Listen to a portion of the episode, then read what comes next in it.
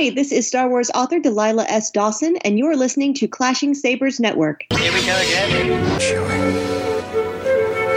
We're home. I bypassed the compressor. You were the chosen one. Something truly special. Congratulations. You are being rescued. Revenge is not the Jedi way. I am no Jedi.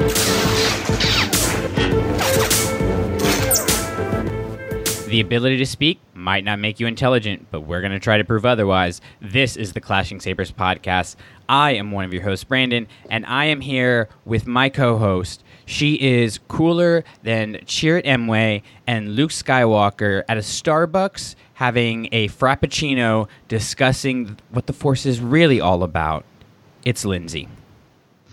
You know, I have to say, out of all the podcasts I listen to, I think our intro is my favorite. And not just because of all of the compliments I get. I still just always laugh whenever you do the, the ability to speak line. I came up with that like randomly, like the day that Drew and I recorded the first time. I just I needed a little so precursor. good though. It's so good. And then I get flooded with compliments. So I don't know what more I could possibly ask for. You spoil me. I try. I try. And I, I spoiled you a lot today because we have two other amazing people on. We have our Starships host. She is sweeter than Baby Yoda talking to another Baby Yoda. it's Adriana. Um, it's only fitting that you talk about Baby Yoda, as I am currently wearing my Baby Yoda spirit jersey from Disneyland that I never ever want to take off. yes. That sounds fantastic. I'm like s- considering how I'm going to slowly transition my whole closet into Baby Yoda t-shirts.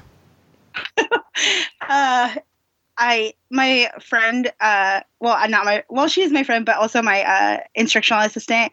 She got a Cricut, and so we were joking, and then I was like, "No, don't joke because you literally have a Cricut. We will make all my classroom decorations next year, Baby Yoda. Not even Star Wars, just Baby Yoda." Just Baby Yoda. That's awesome. And we have another guest, our good friend from Happy Beeps. It is Bill. Good evening, my good friends.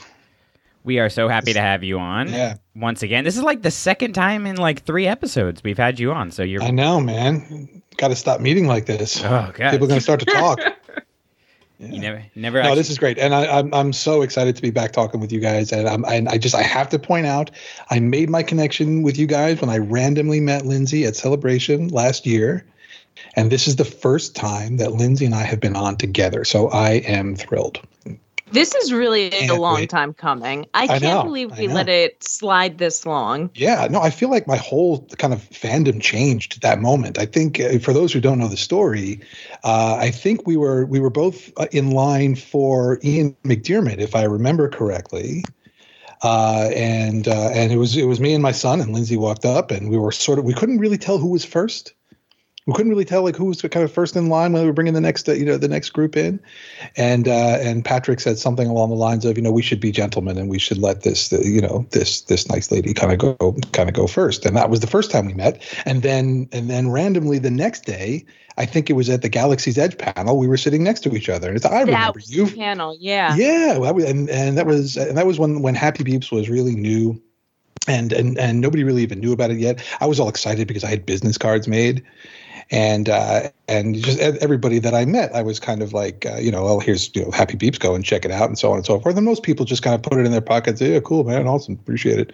Uh, but Lindsay was like, this is fantastic, and by the way, here's my business card, and that was the first time that I learned about Clashing Sabers, and the rest, as they say, is history. And I have to be honest, when I got home from uh, Chicago and kind of emptied out my suitcase, emptied out my pockets and everything, going to Happy Beeps was actually the first thing that I did. I Oh, looked at my that's so suitcase and I was like, I Uh, don't really want to unpack yet. but I kept thinking about that because when you had explained the concept to me, I was so excited about it because it really was the kind of database that I had always wanted. And I always wished that that information was easily accessible. It was in this clear cut way. So I was excited to check it out. And then I did. And I wasn't at all disappointed. So I had to share it with the rest of the Clashing Sabers team. And after that, it was just a happy union. Yeah. So I'm I'm just so I'm so thrilled you and I get to finally be on an episode tonight and and uh, reconnect a little bit and see what else we can do. I don't want to spoil the main subject too much, but this is a topic that I've really wanted to talk about for some time. So to have Yeah. you on it tonight's really great. We're gonna have some fun. Well, I'm just going to go ahead and spoil it because we're talking about Rey today. I mean, why hold back? We're talking about Rey. Um, it's going to be part of the title, probably. So you probably figured that out before you even started listening.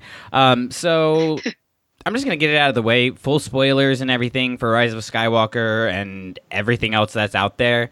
Um, that's kind of comes with listening to Star Wars podcasts. So you probably already know that already. But since Lindsay and Bill are kind of Star Warsing each other, I'm just going to leave them to that real quick and jump over to Adriana. Adriana, you got to tell us what are you Star Warsing lately? Um, okay. I want to talk about it, but also I don't want to talk about it because uh, you need to. It's something you guys need to experience it, uh, like and going Oh, in without spoilers. coming. Yeah, I got to ride Rise of the Resistance at Disneyland, Yes. and it was it was amazing. It was there was one point in the um experience because it's not it's not just a ride it's a literal experience that I was like hyperventilating because I was trying not to cry because of how how much it felt like I was there. Um and so I like I said I don't want to spoil it and talk about it too much because I really like that's how I went in. I went in knowing absolutely nothing. I didn't want to know um because uh I don't really talk about it because I like it makes me feel kind of like a like an outlier. But I was a little disappointed in Galaxy's Edge, um, and with Smuggler's Run. So, um, yeah, I was like, nope, I'm not. I'm not going to spoil myself. I'm not going to do anything, and I'm just going to let this ride hopefully speak for itself. And I was not disappointed. And yeah, that's. I don't want to talk about it anymore because I, I don't want to spoil it. I you guys. You need I to have to say though, Adriana. I I am so thrilled to hear the way you talk about it. Not just because Totally. you you as you admit, not the biggest Galaxy's Edge fan on your own, so you are going in with kind of something to already overcome. But one word you you kept saying that really sticks out to me is that it's an experience because I I do, did stay away from spoilers. I haven't been on the experience yet myself. But everything that I did read and every headline, every press release, it was all about calling it an experience. And I kind of just chalked that up to good marketing. But then to hear you and one of my other friends who've been on this uh, keep saying, no, it really is an experience. It's more than a ride. It's so immersive. It's something totally new. I can't wait to hopefully very soon go check it out for myself and see really what it's all about and what makes it an experience and not just a ride. So we are we are going on Thursday next week.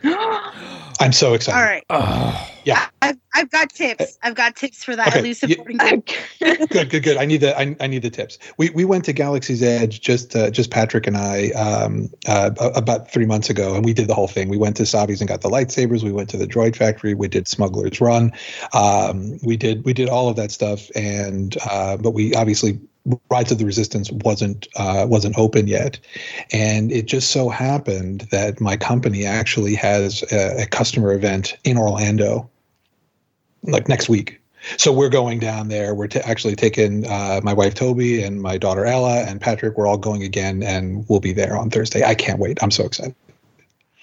Oh, good It's for you, you guys. It's gonna blow your mind. It's gonna blow Yeah. your mind. No, so so so I've heard. I can't wait. I can't It's- absolutely can't wait. It it's really on it's it's really on par with Flight of Passage because because Flight of Passage is like hands down my was hands down my absolute favorite ride. From Is that the is that the Pandora ride? Is that yeah yeah Okay. the one where they're riding the Na'vi that that was hands down was c- my favorite ride, but not anymore. Can I ask you a question? How long did you wait in line for that ride? Um, okay, so so this is I'll talk about this because it's not really a spoiler. So the way it works is um you have to be in the in the parks before eight o'clock. Uh so you have to be in the turnstile. You don't have to be there like at four in the morning. As I as I found out, you don't have to be there. Um, just just I would say I would say be in the park by at least at the very minimum seven thirty. Um, we were not in the main um like we were not on Main Street. We were more towards Fantasyland, and there was less people. And I I was reading too that if you go to like a less populated area, um, not everybody's data is like going so you're it, you're working at a little bit faster speed supposedly i'm not too sure i haven't gone enough to test it out but um i i had my phone open um counting down the seconds Right. to eight o'clock. And so yeah you want to make sure your all your passes are linked on one phone and only have one person doing it. Um Copy that. Okay. yeah because the the system will only let you join one boarding group. And if there's multiple people trying to board uh, join boarding groups it'll be like oh you're trying to ride the ride more than once today. Let's cancel those out. So don't do that. And do not do not absolutely do not open that app until 8 a.m because if you're in there and you have to refresh that's usually i've noticed that people are um that's where their their trouble is because it's not refreshing fast enough or like they get an error. So do not open it until it clicks over to 8 a.m and then um, you join the boarding group and they call you back um, depending on where your boarding group is. You just go into the app. Um, I, I was boarding group 38 um, for me it was a little bit torturous because that day the ride had bro- broken down twice. No uh, and the first time it broke down was for an hour and a half. Um, and i guess somebody tweeted it but i didn't i'm not sure. I wasn't there but they said that if you leave when the ride breaks down if you leave the line then you're forfeiting your ride uh, your right to ride the ride and they're not going to give you another boarding group. Oh my goodness. yeah so i guess some people had been waiting for like two two or three hours i think. Um so once the ride finally got back up and then yeah so we were anticipating getting called a lot earlier but because of the ride breaking down twice we didn't get called until around i want to say around three. Um and we got into the line i think it was three because we were just waiting for it. Like we didn't want to do anything else. We didn't want to park hop. We didn't want to because we just wanted to get on it as soon as we could. So once we got in, you still have to. That's just when you can get into the actual queue. So you still have to wait. Um, I don't think it was that bad a wait. Um, I think maybe 30, 45 minutes. Um, once we were Okay. in the actual queue, Mhm. and um and then there's there's stuff that happens more stuff Trying that to- happens. okay, I don't want to. to I don't want to And know. then, I like, yeah, Yeah. yeah so like that's it but the nice thing about the queue is that like they have built-in seating like benches um in the into like from the rocks so uh you can sit it's really nice but yeah Oh, uh, that, that's it That sounds that sounds fantastic. You know, Brandon, we were we were talking last time uh, about the future of, of Star Wars hmm and and all the different ways that they can tell stories that they really didn't have the ability to do um, until uh, really until now. And just hearing Adriana talk about it, it's so exciting. I just like I'm I'm hoping not only that that I'm imagining this is going to be incredible, but I hope it kind of provides the template for a lot of what's uh, of what's going to happen over the next several years. Will it just continue to push the envelope and continue to experiment with with, with storytelling that's interactive and um, and character driven?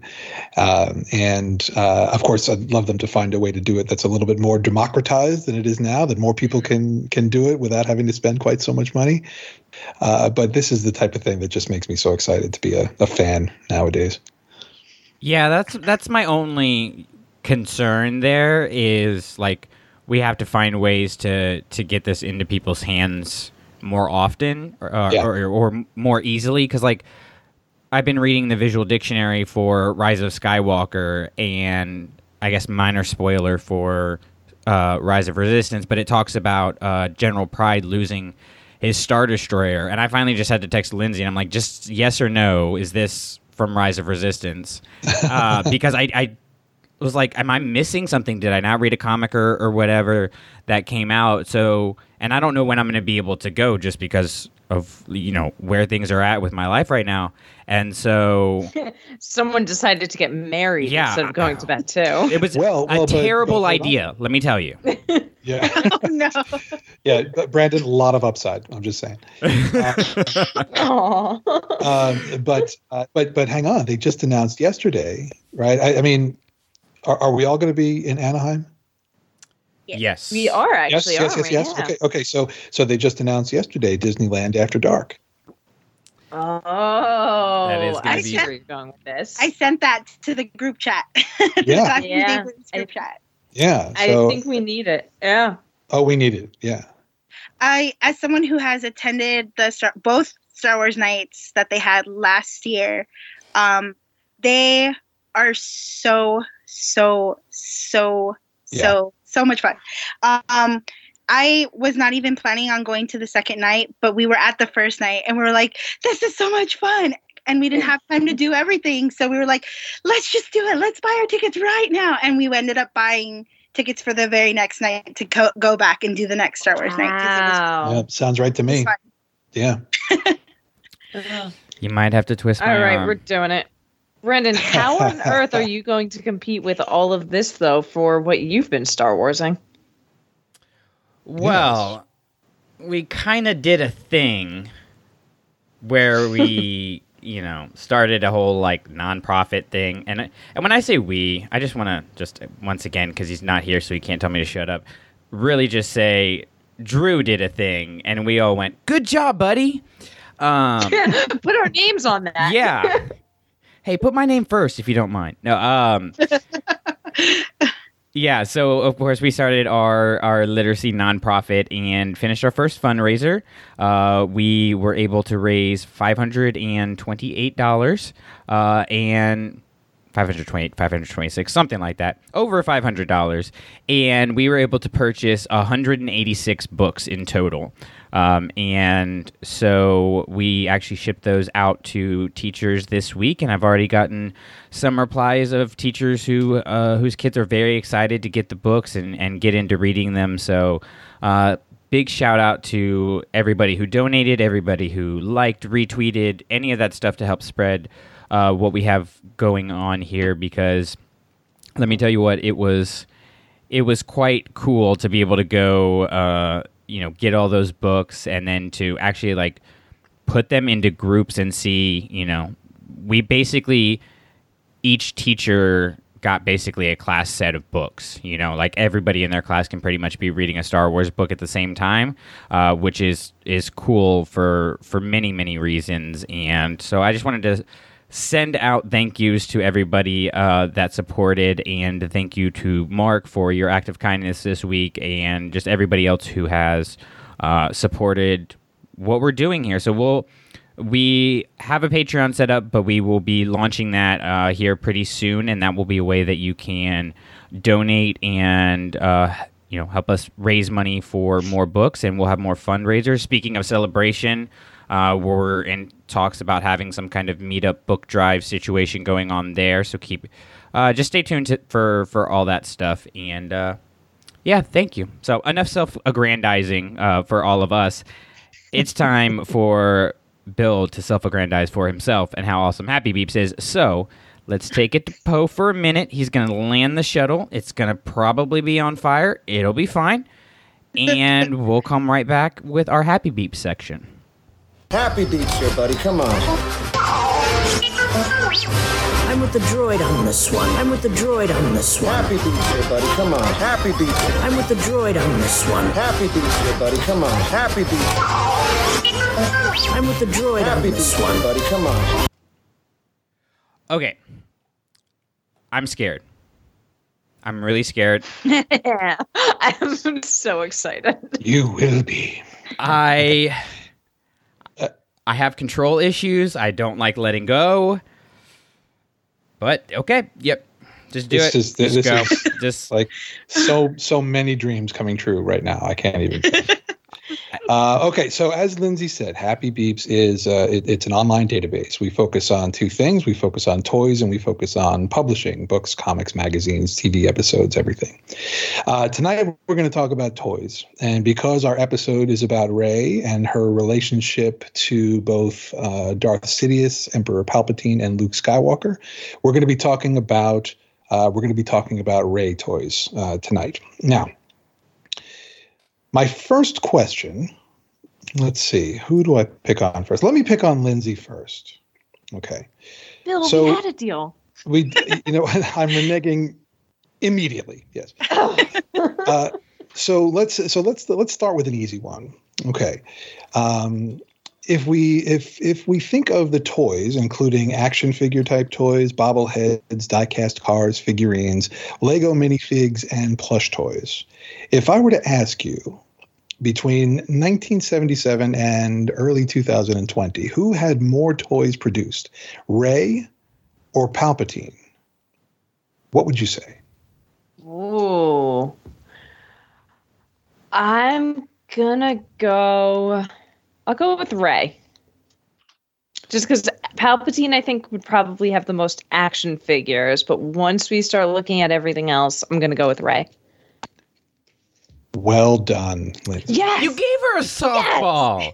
What is Where- this? Well, no, no, no. Now hold on. Now over. Remember, Palpatine had had nearly forty years.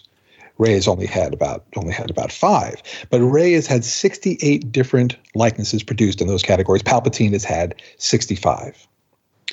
Okay, It's closer than I thought. I will say that. It- Yeah, that's it that's right. way it's almost the closer. same. That's right. And actually, the, the the couple that put him over the put put him over the top, but put Rey over the top.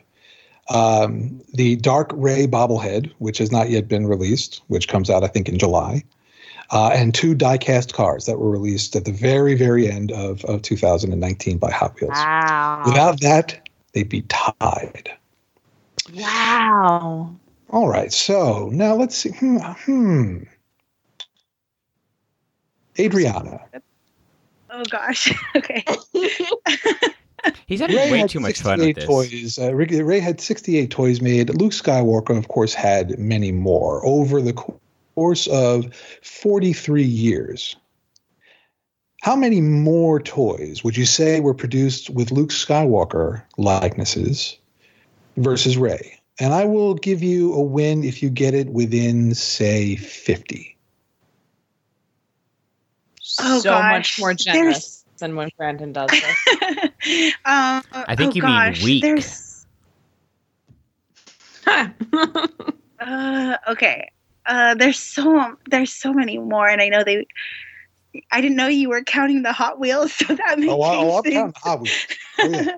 Not only the Hot Um, Wheels, but also if we're talking about diecast cars, uh, there are two lines of Disney diecast cars: one Disney racers and one Star Wars character in the likeness of the Pixar Cars movie.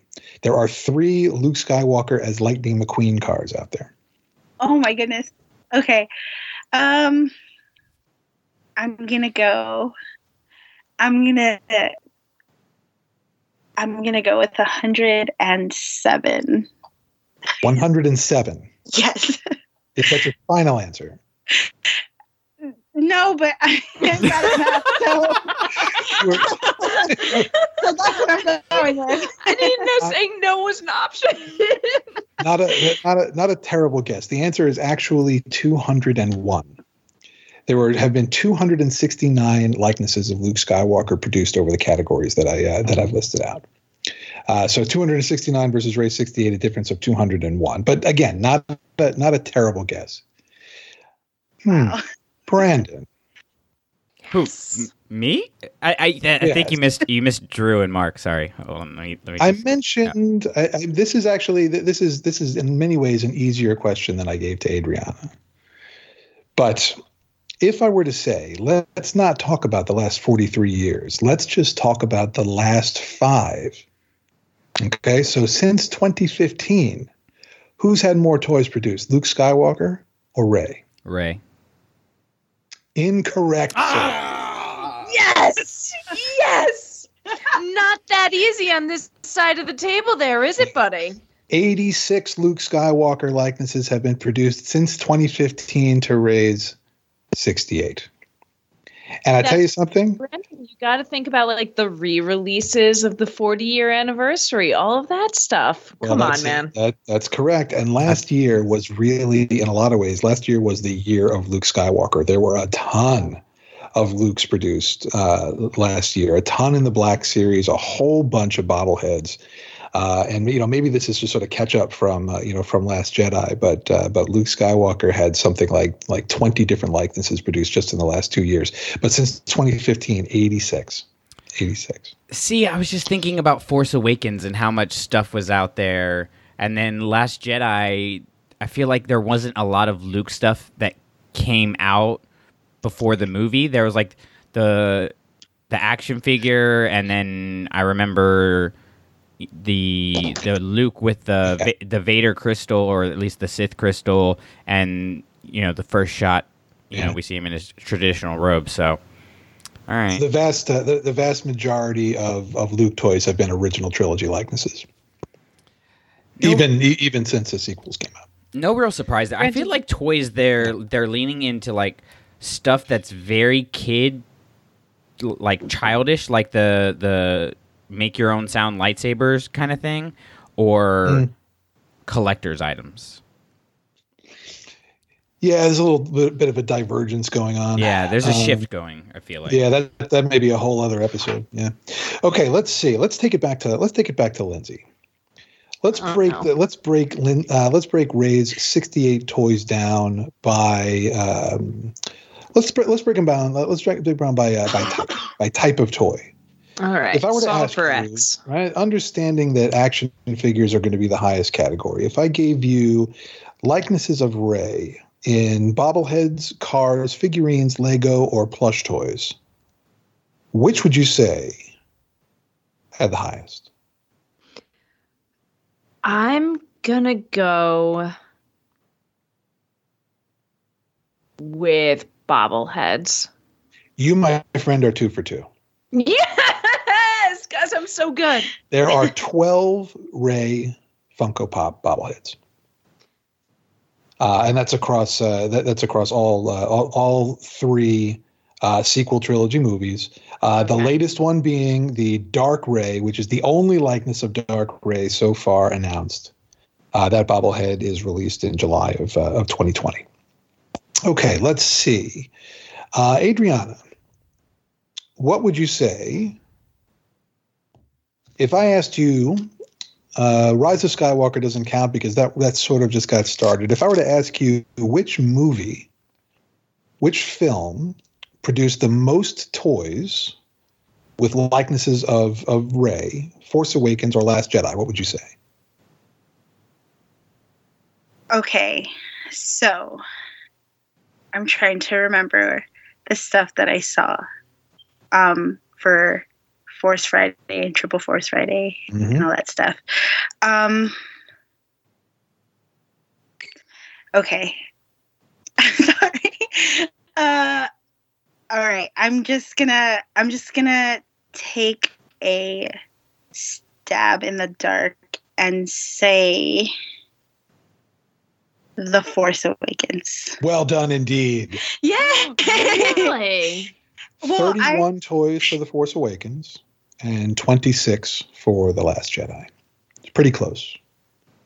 Uh, only 10 so far for The Rise of Skywalker. That may be limited somewhat since she never changes her clothes. Uh, that being said, that's uh, that's where we're at uh, right now. I was gonna Um, say that I guess that because I know there was stuff that they released afterwards, be with because they didn't want to do Yeah. spoilers. So that's why I guess there were more. That's a, yeah, that, that, that's exactly that's exactly right. For the whole initial campaign, Rey was not the focus. It was it was really Finn. You know, Finn had the lightsaber. Uh, I think they were for some reason. This is this is JJ and his mystery box. He loves you know surprising people. Uh, so yeah, so so a lot of the Rey merchandising didn't even come out until early 2016. Okay, Brandon. Last question. There is one story in the Star Wars universe The holiday That was- special. there is one there is one story in the Star Wars universe for which a Rey toy was produced that is not a film in the Star Wars saga. A Rey toy was produced for a story outside the movies. What was that story? Hmm. I know this one. My I think I know too. my initial reaction is uh oh, not Rise of the Resistance. That's the ride. What's the book, Lindsay? I'm not helping you. Oh my god. What is that Oh, book fine, I'll give you. I'll give you this much help. Even if I were to give you the answer, it's wrong. I hate you. Um, for a story outside of, I'm gonna, I'm gonna go for the Rey one-shot comic, the Rey Age of Resistance. You had it right the first time, buddy. There was a six-inch figure produced for Galaxy's Edge: Rise of the Resistance. Oh my god! and she it's it's a it's a repaint of a of a six inch figure from the last jedi but it is unique and it is it is packaged along with um, uh, other um, other galaxy's edge characters uh, like uh, like hondo ohnaka and chewbacca and um, it's a, it's a galaxy's edge black series set See, I would know this if I wasn't getting married and I could go to Galaxy's Edge. So, there you go man oh god, I hope Brooke doesn't listen to this episode. it's tough on this. Like my my palms are a little sweaty right now, guys. Like it's. Yeah, yeah. Now live this, imagine, imagine if he were like, "Oh, and by the way, you had here's twenty numbers you can pick from," as if that's super helpful. Bill is Bill is nicer than you are when doing this. You could have just stopped at Bill is nicer than you are, but If you edit that part out. And you suddenly make it where you have the correct answers. This is why I don't trust you editing sometimes. what are you talking about? Look, I'm just saying we have three witnesses here who all listened as I got two right and you got zero right. So the the final episode better reflect that. I'm sorry, but the episode is the receipt. Everything you've heard about me is true.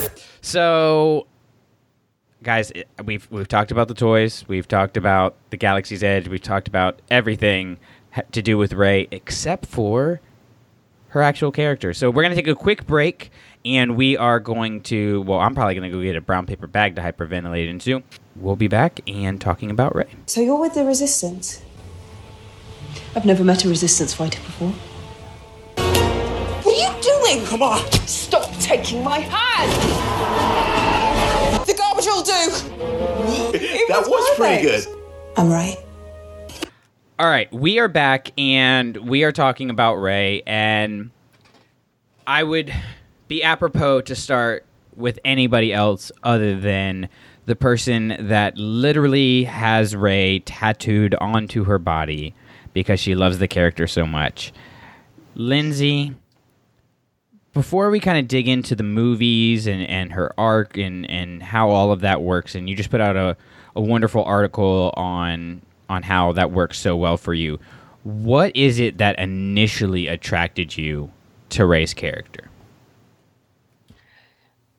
There was actually quite a bit. You know, we talk on this show fairly often. Um, even I'm surprised by how often.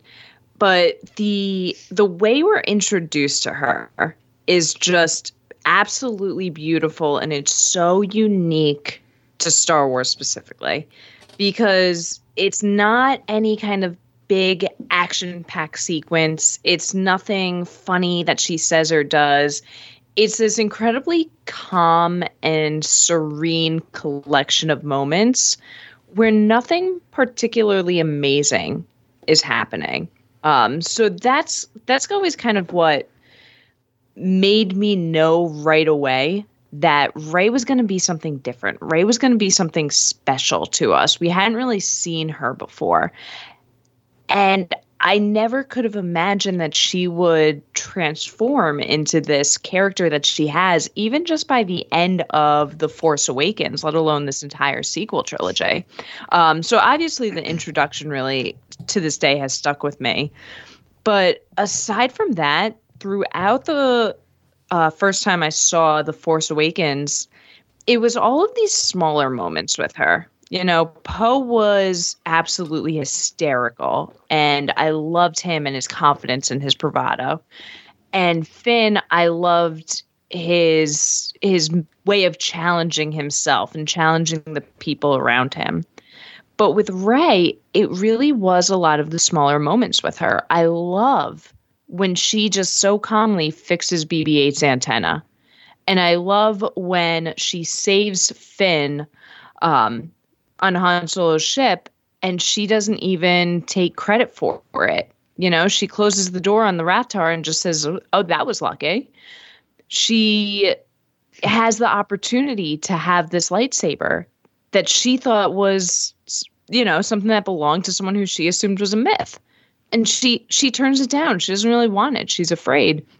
And it really is all of these small moments that to me i really connected with because it made her so human. I think a lot of other star wars characters we fall in love with because they are who we want to be. But Rey has these small moments where we can really and truly see ourselves in. So obviously to be able to see yourself so quickly and then have her be the one who this is who the story is about and she gets to be the one to go on this big adventure i think really means a lot and it's it's what's always resonated with me to this day and to this day, I, I still I still um, hear people talking about how the Force Awakens is kind of a rehash of, of A New Hope, and that is that, that is so wrong. And everything you said, Lindsay, is exactly right. You know, because you know Rey even though you know she's on a desert planet, she meets a droid. Rey is so different from Luke Skywalker when we first meet her. You know, it's like it's like you say, she is. Whereas Luke is sort of is is a little bit kind of reckless and and he he wants to be a hero, but ultimately he's kind of a self-centered little kid. You know, Rey is so immediately generous right she's so she's so naturally focused on on helping other people right out of the gate and you know she's not she's not out there yearning for adventure and learning to be a hero and breaking out against her surroundings. She's patient and she's kind and she's compassionate. Um, it's a, it's it's a brilliant introduction. I completely agree with you. Yeah she's she doesn't want the adventure right? Like right. she and it's not even well, she like doesn't, she doesn't need it. Yeah, yeah that's it, it. That's it.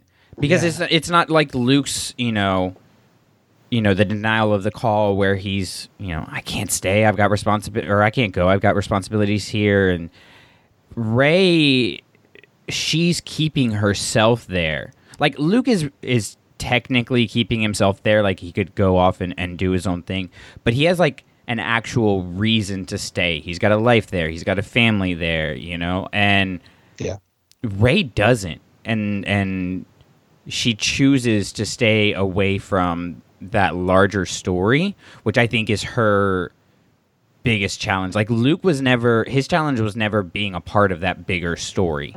Rey's was seeing her herself be able to be a part of that story and maybe even a part she didn't want to be a part of, which is interesting. Adriana, as as somebody who I know going into the Force Awakens, you were, you know, super excited about Poe, and, and I'm I'm sure you were just, you know, from the get go, you know, getting him in the first scene and everything meant a lot to you. And then we shift to this character of Rey. What did you think of her when you first saw her? Was she somebody you connected with, or were you kind of like, okay, well, there's there's Rey, but let's get back to these other storylines? Um, no, it's funny because yeah, Poe is my favorite. Um, and it is like you know obviously that that next co- connection. But I was initially excited. Um, I mean, Poe wasn't really in the in the marketing for for TFA, honestly.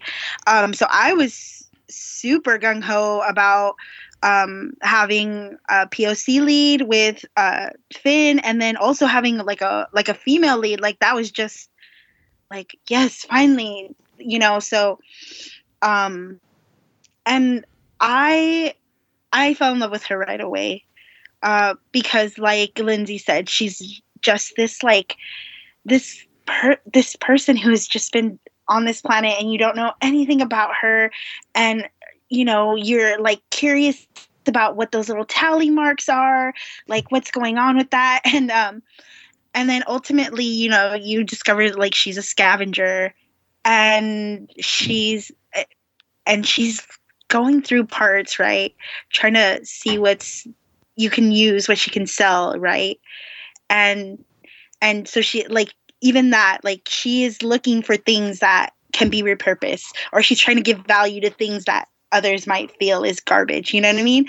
So i think that is really um something to like when you talk about her you have to talk about that kind of like she she is one to put value on what others might not think is so valuable. But she doesn't do that for herself you know? Because she That's, like oh my god. Adriana, I love that point and the way that you you phrase it and the way that you relate it back to her being scavenger. Because one of the things that I'm always so struck by too is how she is so quick to be the one to say like we have to get BB-8 back to the resistance. You know, when she thinks Finn is part of the resistance, she has to help him complete this mission. And it's the first time she's allowing herself to come outside of this isolation, but as soon as she has that option to have a larger purpose herself with Luke's lightsaber, she turns it down. Yeah. But that's such a beautiful way that you put it that as a scavenger, it's almost like she's just trying to find meaning in things other people want to discard but you're you're right she doesn't do it for herself yeah and and she's she's content to do her part and and then go back home and kind of go back yeah. Uh, just go back waiting and and she's not looking for glory she's not looking to break free from you know from you know whereas whereas you know, Yoda basically told Luke uh, always looked away, looked to the horizon, never his mind on where where he was. Rey's mind was always on where she was. What can she do in that moment?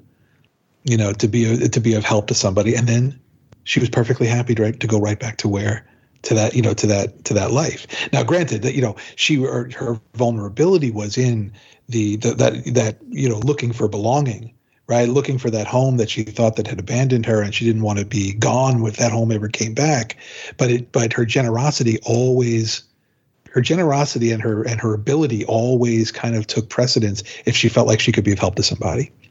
Well, we see, and it, it with, wasn't uh, for glory. It wasn't D-O. for personal. Yeah, We see it with D-O in Rise of Skywalker. Yes. Like immediately she's just like, You're with us now. yeah, and she's and she can kind of tell. She could tell immediately that that when when somebody's in need, right? Somebody's mistreated this droid. You're with us. I'm going to take care of you. You know, that, like that's something that was constant all the way through her her arc from the very very beginning. And that's something that like not to knock Luke, but it's something that he didn't have from the get go. You know, like That's he, right. he was very, you know, I don't know if selfish is, is the right word. That maybe be a little bit too strong, but you know, he was he was very much about his journey and where he was going. And I think the part that Yeah. that she has and why her and Leia's relationship is so special is they kind of share that, you know, caring for others quality. You know, um, you, see Yeah. Leia wrap the blanket around Luke, you know, after her planet has been blown up, you know, and she's worried about him. And and we see the same kind of thing, you know, with Rey and BB-8. Like something as simple as his antenna. You know, she knows he can't find his way if his antenna isn't, you know, straight, um, kind of thing. And and with D-O, you know, she she fixes him. You know, she puts grease in his wheel, and even for D-O, like he was afraid of her to start with, and she was still welcoming to him. Um, Mm-hmm. There's just she's got that that quality that makes you want to follow her. You know, the the kind of servant leadership aspect of you know she's she's always putting other people first, and I think that partially is to her detriment. You know, is, is she doesn't take care of herself, and that's kind of part of her journey is her figuring out, you know, who she is and how to handle all of that. Um, but man, those first, like the first, I mean, really all of Force Awakens with her is great, but the first like 30 minutes with her on Jakku is just some of the best Star Wars that exists. The moment where she's like, stop taking my hand.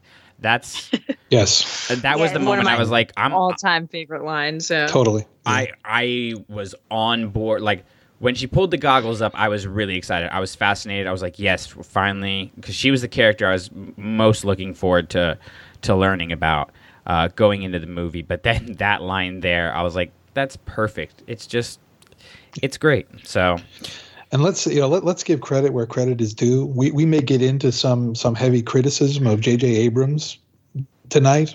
You know, especially if I refill this glass of whiskey next to me.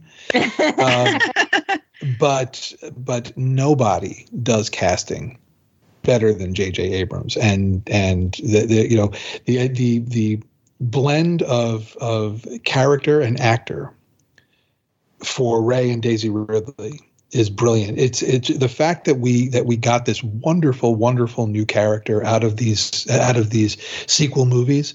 It didn't it didn't have to happen, right? I mean, Mark Hamill and Luke Skywalker, and Han Solo and, and Harrison Ford. You know, these this is lightning in a bottle type stuff, and I think that Daisy Ridley as Rey is exactly as as uh, as perfect, right? I think I, I think that she was born to play this character, and I love watching her do other things as well. As, well. And I think that her career from now is going to be is going to be fantastic. It's going to be a sight to see. But the fact that we were given this wonderful blend of character and actor, uh, it, it's it, it didn't have to happen. We're we're extraordinarily lucky. I think too. I mean, just to praise JJ a little bit more because I couldn't agree more. I think he has an unprecedented talent for finding the diamond in the rough, hmm. and he really was able to. I think on everyone who he cast, get it perfectly. But one of the other things he does so well is how to create that chemistry. You know, it's it's kind of one of the the at the time a very famous story and now with everything else that has happened since i feel fallen to the wayside but when they were filming the force awakens originally and they had to pause shooting because harrison got hurt on set and he took the time to rewatch everything he had shot with Daisy and John and say, okay, this is how we can go back in and change this. And this is how we can recreate some of the chemistry.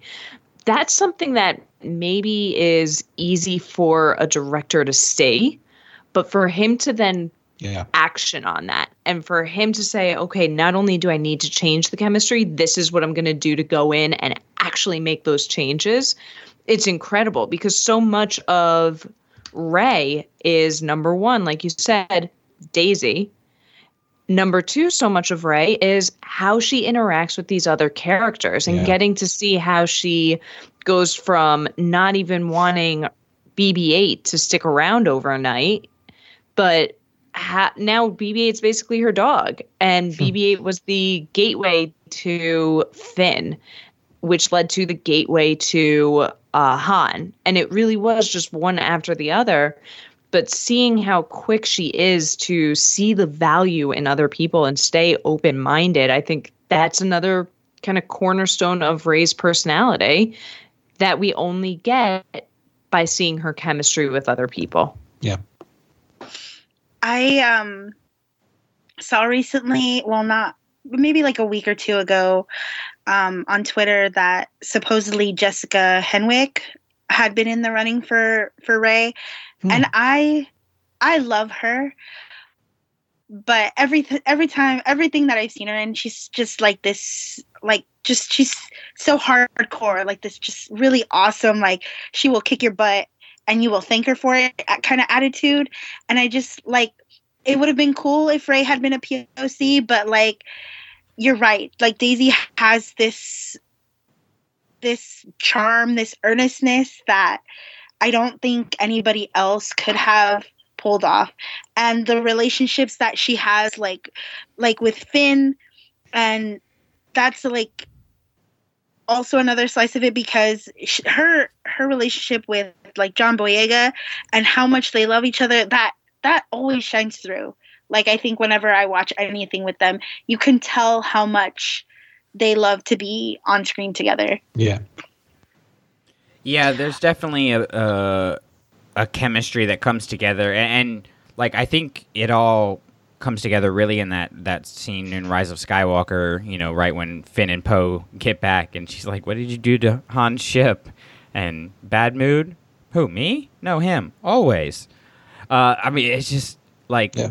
all of that, like all the work that they they did to find, you know, these diamonds in the rough, as you said, it, it came together in that moment, and, and I have, you know, issues like I've talked about with Rise of Skywalker, and I love a lot of Rise of Skywalker, and without a doubt, the best part of Rise of Skywalker is is finally having this this team together. Because when we start in Force Awakens, Rey is so alone, and it goes back to that that found family idea. I think that's the the biggest idea that of, change that we see in Rey in Force Awakens is not just her, you know, she calls the lightsaber and and you know, burning homestead plays and, and she's on this journey now. But I think the fact that she's gone with Finn, she's opened herself to Han. Uh, you know, she has you know looked in Maz's eyes like a grandma. Like there's an openness that she now has to the idea that maybe my family isn't who I thought my family was. You know maybe family yeah. means something more than just the people who birthed me you know? Um, just uh, talking about those little small moments lindsay like you were saying there's this there's this look um, on Starkiller Base when you know she's she's been captured and she's trying to escape. And she comes she turns around the corner. She runs into finn and and han and chewie and the look in her face like it's it's this brief it's the tiniest moment but she can't believe it. She can't believe that people came that people came back for her. You know and she, she's just she's and you know she she goes from the from the shock immediately to the glee you know but there's that little moment where she was really genuinely surprised that anybody came back for her. Yeah. And then you know and then when uh you know when when it's it's a beautiful moment but you know chewie has a line Finn says, What did he say? And she looks in this just quiet voice and she says, He says it was your idea.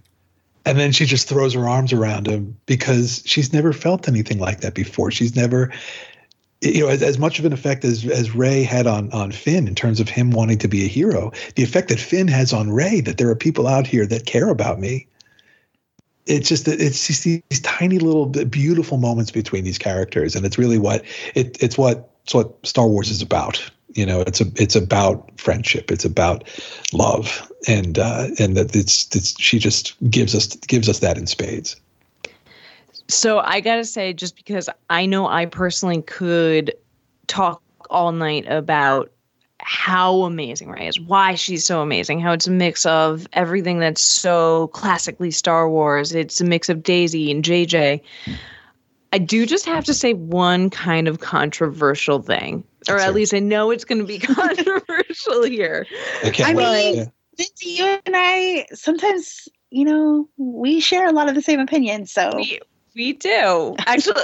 Jared, I I was thinking of you this morning because I was listening to the Frozen Two soundtrack, and all I could think of was right after Rise of Skywalker when I texted you, and I was like, "So Elsa and Rey, they're the same same character, right? Yeah. Nice. Yeah. yeah well done. Yeah yeah.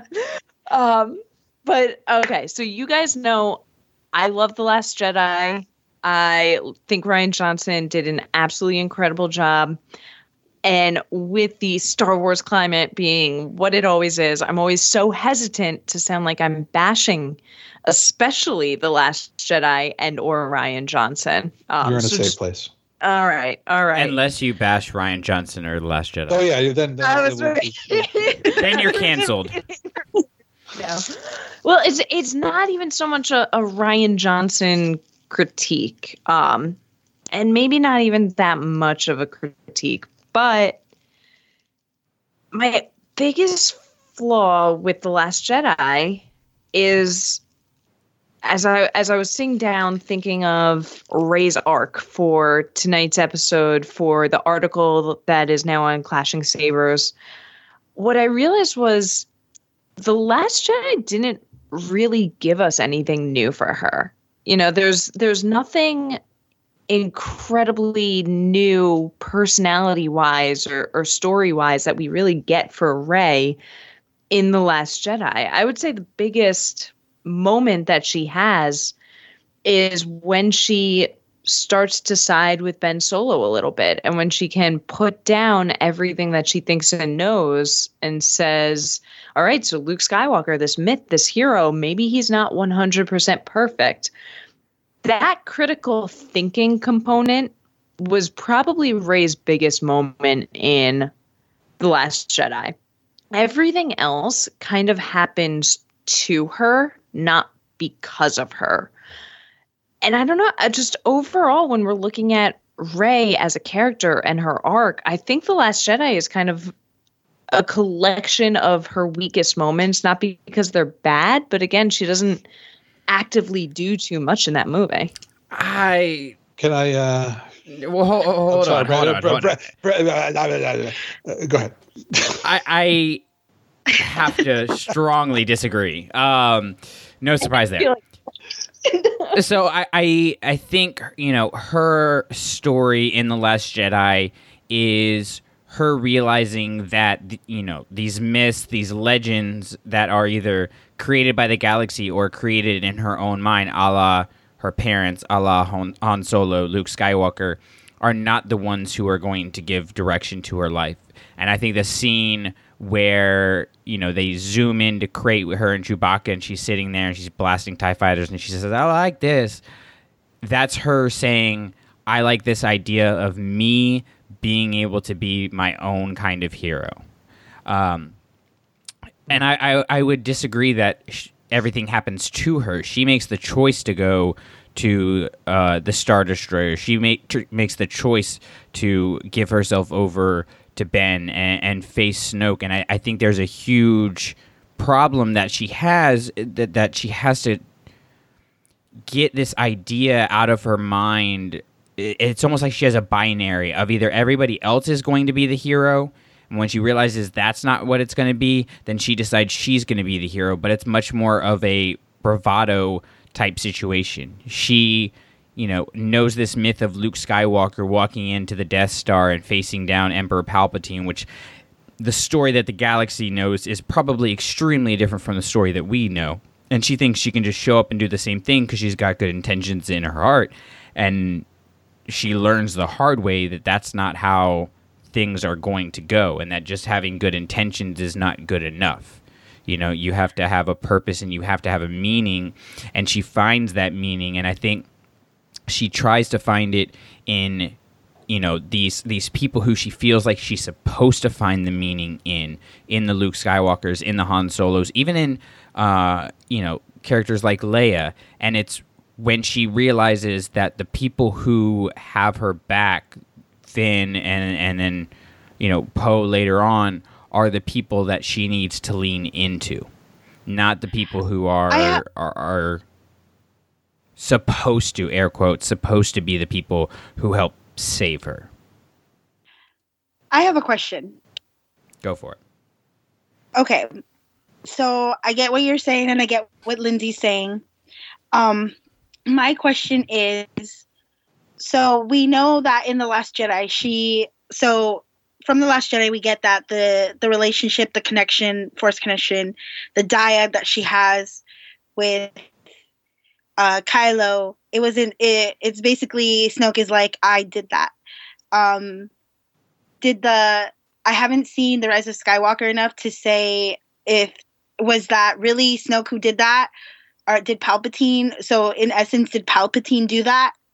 Because I think that that if Palpatine created that dyad, then that's that can kind of change how you view whether things like where where you can say oh yes this was done to her but also she made this choice but how much of that choice was influenced by this thing that was done to her does that make sense Yeah, I think it goes back to what I've been saying since day one about Snoke is he's just a man behind the curtain, you know, Wizard of Oz.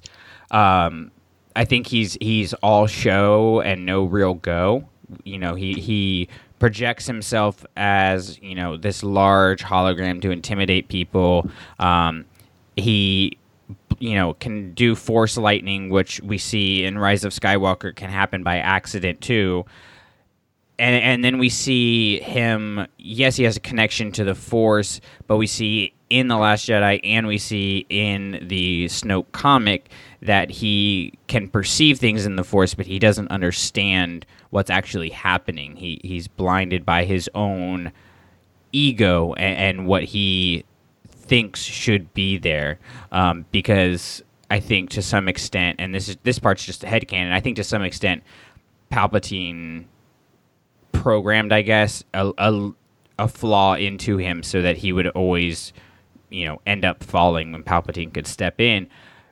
But I don't think, I, I think just straight up Snoke realized the connection, and I think he he allowed for situations where Ben Solo was going to be alone, where he was going to be weak. I think that that him berating him at the beginning was more about getting him to go towards Rey. Um, so so maybe in his mind he he bridged their minds, but I think that's just the forced dyad thing, and him stepping in, going like, "Oh yeah, look at you know look at what I did." It's it's like when. Adriana, you'll get this. It, it's like when you have this like moment where like different parts of your lesson come together that you didn't plan, and you're like, yeah, that was totally. You see what connection I made there? Look how all of this comes together full circle. Yes. Okay, right? Yeah. That's what Yes. I, I. That's what I feel like is happening with Snoke all the time. Okay.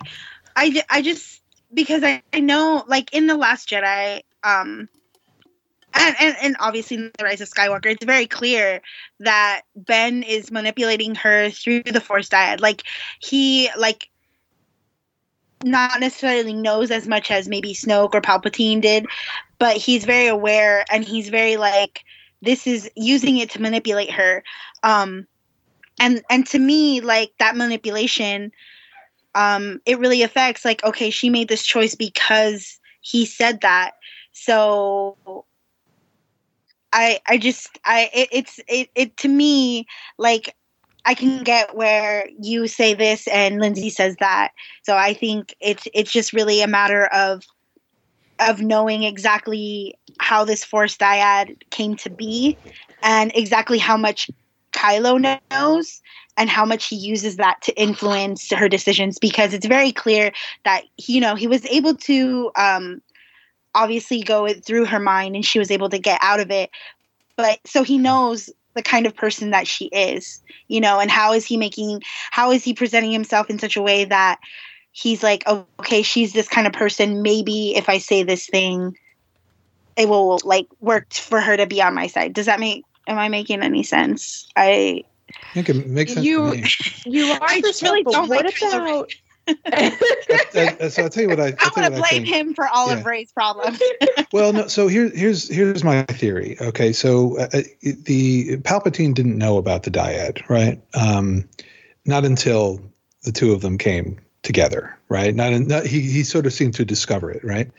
Snoke says that he that he bridged the minds of Rey and and Kylo Ren, and I don't think that we're presented with any reason to disbelieve that, right? It was clearly part of the part of the plan. But you know, to the to to y'all's point, Snoke didn't know what he was playing around with, right? And I think that that what what the what all three films kind of present to us is is not so much that there's you know something mysterious in the force that is bringing these two people together in ways that nobody can understand, but that Rey, right it's it's Rey's heart and Rey's spirit that makes the connection that's that that that begins on starkiller base is enhanced in uh you know in last jedi and comes to fruition in rise of skywalker. The depth of that connection is rooted in at least from the way i see it the depth of that connection is rooted in rey's generosity of spirit and Palpatine can't take credit for it. Ben can't, can't take credit for it, and and Snoke can't take credit for it. Right? It's Rey's. Uh, it's it's Rey's um, outreached hand, for lack of a better for lack of a better metaphor, right? That that that takes this this this connection, which originated in the dark side, right? It originated when Ben invaded her, right? Um, and it's her reaction to that that that that turns it into something that it was never intended that was never intended to do which plays some part in the redemption of the galaxy right this is kind of the this is where i can sort of get behind some of what rise of skywalker is trying to do but honestly the only way i can get there is to give all the credit for that to rey and and who she is and how she, how they never saw her coming because of her generosity toward her generosity and her compassion and her her openness to things that she doesn't that, that other people tell her not to trust. Right? And that you know that's the that's the um uh that in the same way that palpatine never saw luke coming right at the end of return of the jedi he didn't see Rey coming either, right? And it wasn't. I, I don't look at it as, you know, the dyad. I don't look at it as as you know something mystical and ephemeral and, and untouchable or anything like that. It's very concrete. It's very real, and it comes from her. It comes from them. It comes from the light. You know, uh, and that's that that's that's kind of how I see that through line between between the two characters. All right. That's, I'm, I'm not going to talk anymore.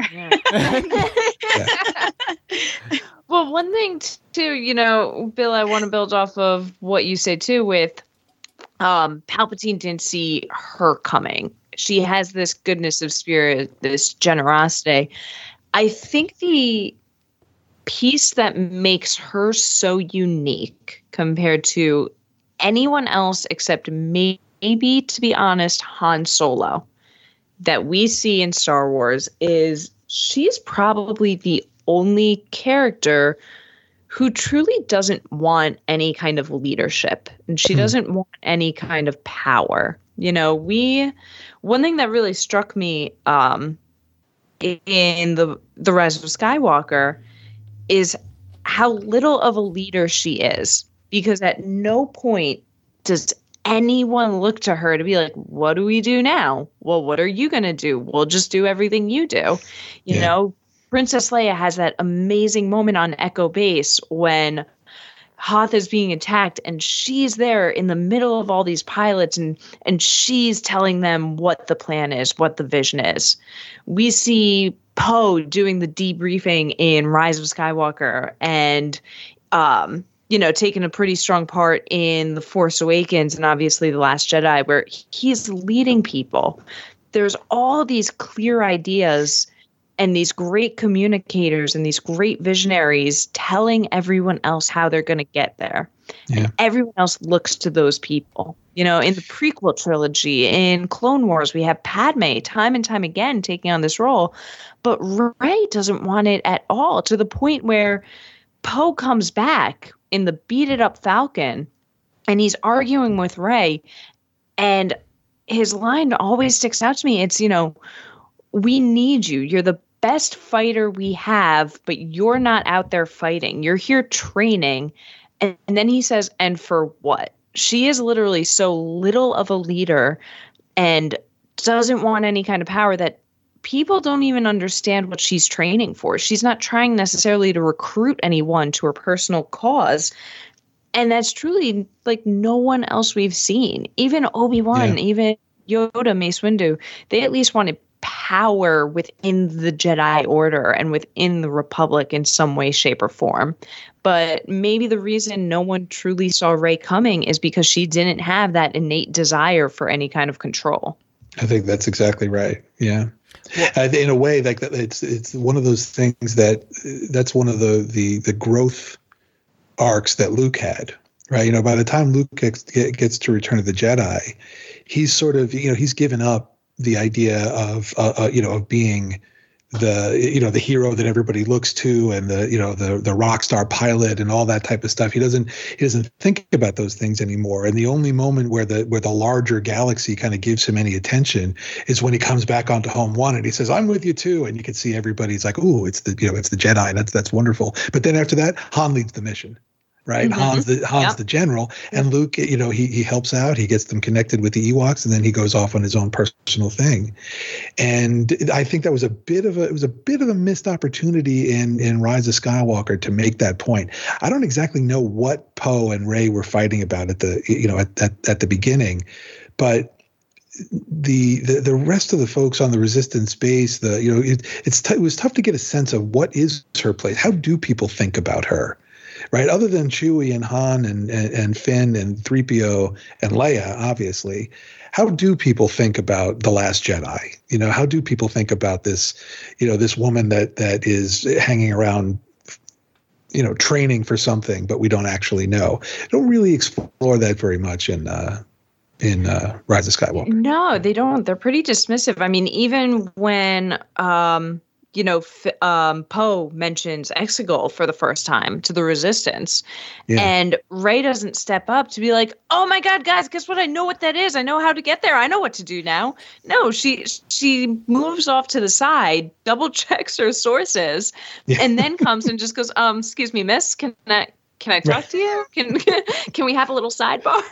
and everyone else they they seem to respect that. And it's even something we see in the book um Brandon the one that I think you were thinking of earlier um Resistance Reborn where it's okay for Rey and Leia, Leia to have these side conversations and no one really butts in.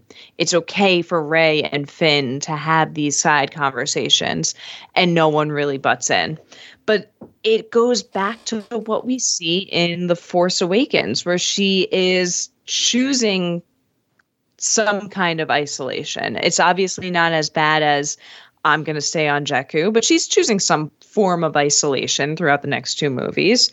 She's equally as independent as when she says, I know how to run without you holding my hand. Mm-hmm. She's still even equally as humble as when she doesn't want to take credit for saving Finn from the Rathtars.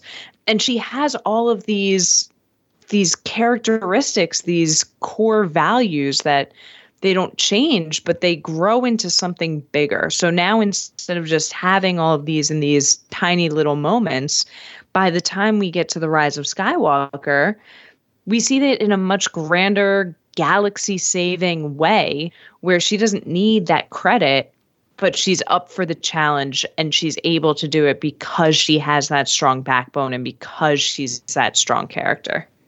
She's a beautiful juxtaposition of not wanting any power but risking to like willing to risk her life for everyone else mm-hmm. yeah yeah so rare. like and and it's and it's like how like how does palpatine approach somebody like that because all he is offering her is like power to become the most powerful and she's like no i don't want that you know and and her ultimate she doesn't care if she dies she just wants her friends she wants the resistance to live on. And if she dies in the process, then you know she doesn't. It's it's nothing for her. You know what I mean? Well, and I think that's why she has the the right, if you will, to say I am all the Jedi, because I think in our in our conversations about you know who's the best Jedi, who's the you know best Sith, we we throw this word power around as if being able to do the most things with the Force is what makes you the best Jedi. But it's not about that. It's about your trust in the Force, your faith in the Force, your willingness to give of yourself that she has that even Luke seeks power at times, you know, um, and, and I think that's something you know, he, he throws away the lightsaber on the second Death Star, and, and that's that proclamation that the Jedi aren't going to be the same. And, and he comes back, you know, in the hut to Ben, looking at the power that Ben is going to have, the power he's going to have to do things to, to hurt the people that he loves, and he thinks about the power that he has to stop it. Rey is not one who thinks about power you know, she's not one who thinks about e- not in the sense of you know what she can do with the force or her place in in the larger galaxy in the leadership sense like lindsay was talking about earlier she just wants to to be there for other people and she's mm-hmm. willing to to do whatever she needs to do to make sure her friends are are safe um, to make sure that the galaxy gets you know in the ends in the right place, if you will. Um, and that's why I think she she is the one that needs to to say I am all the Jedi because she's the culmination of finally overcoming this idea that somehow being the most powerful or being able to do the coolest things or jump the highest or whatever it may be is what makes you the best you know Jedi.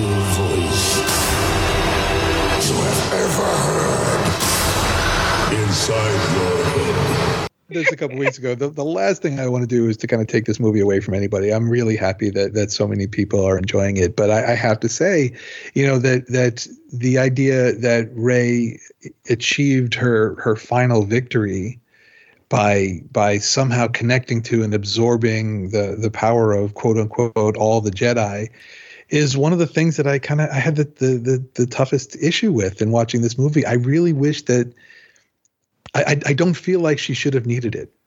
You know, she she was she was as we've been saying she was her own you know her own individual from the very beginning.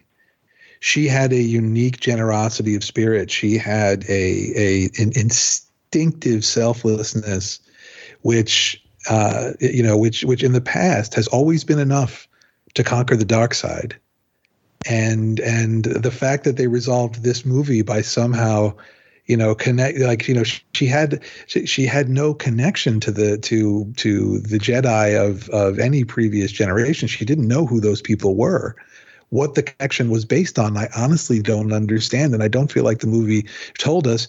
And and i i wish that i, I wish that the whole thing didn't come down to her not being able to do it on her own I just I just kind of it left me feeling it left me feeling very you know very flat. I, I wish that I wish that I mean here's here's the thing. The um you know up up until this movie right? It's like you say Brandon we've never actually the, the, the saving the galaxy has never been a question of who has the strongest force powers right? Who can do the hardest lightning or who can deflect the largest, you know, blaster bolts or anything like that. It's always been spirit. It's always been, you know, hope versus fear and love versus, you know, and love versus hate, right?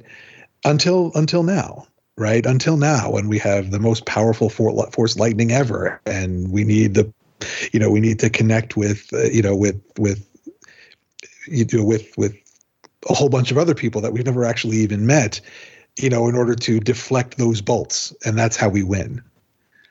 I was really disappointed in that, man. I really wanted, I really wanted Lay's, uh, uh, Rey's, um, Rey's unyielding compassion for Ben Solo and her love for her friends and all, and the the personal connections, the the the, the, the you know the the concrete way that she acted in the world to be what saved the day, as opposed to as opposed to what happened.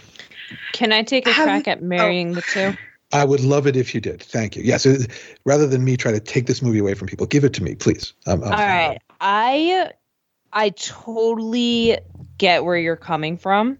And I hadn't thought of it like that. So everything kind of made me stop and think, like, oh, wait, yeah. It, it was just, as you're explaining it, it was very much a new way for me to think of it. But the only thing that kept coming to mind right now for me was equating it to the scene in Avengers Endgame where Captain America finally No. gets. Uh, what do you mean no? oh no, I just You know I I'm going with this? absolutely hate Avengers Endgame, so I don't know if I'm gonna like this.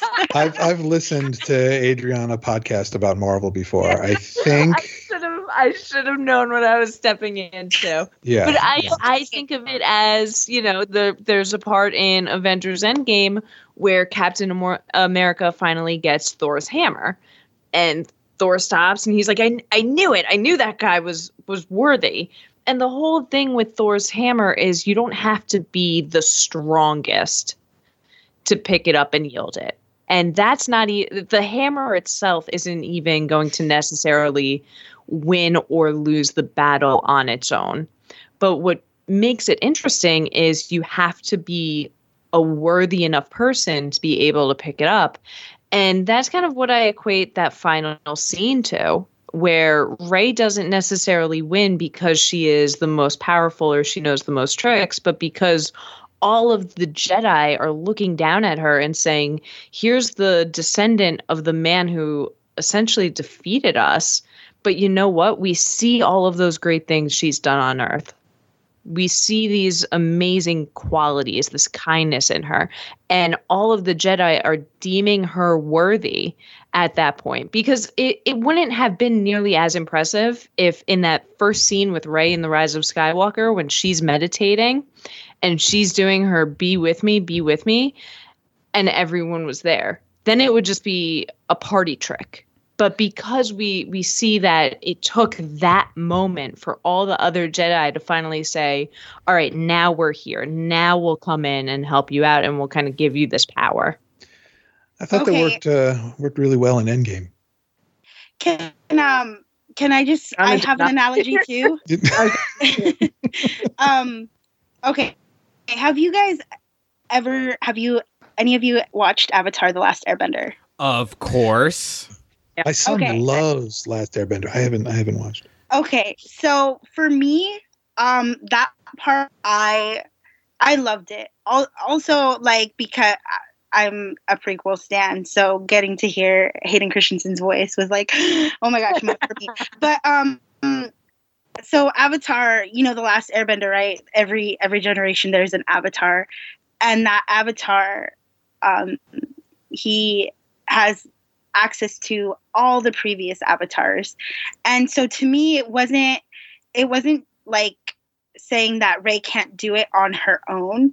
It's rey being able and, and because the the force is some weird mystical thing that we like there's always new stuff happening right?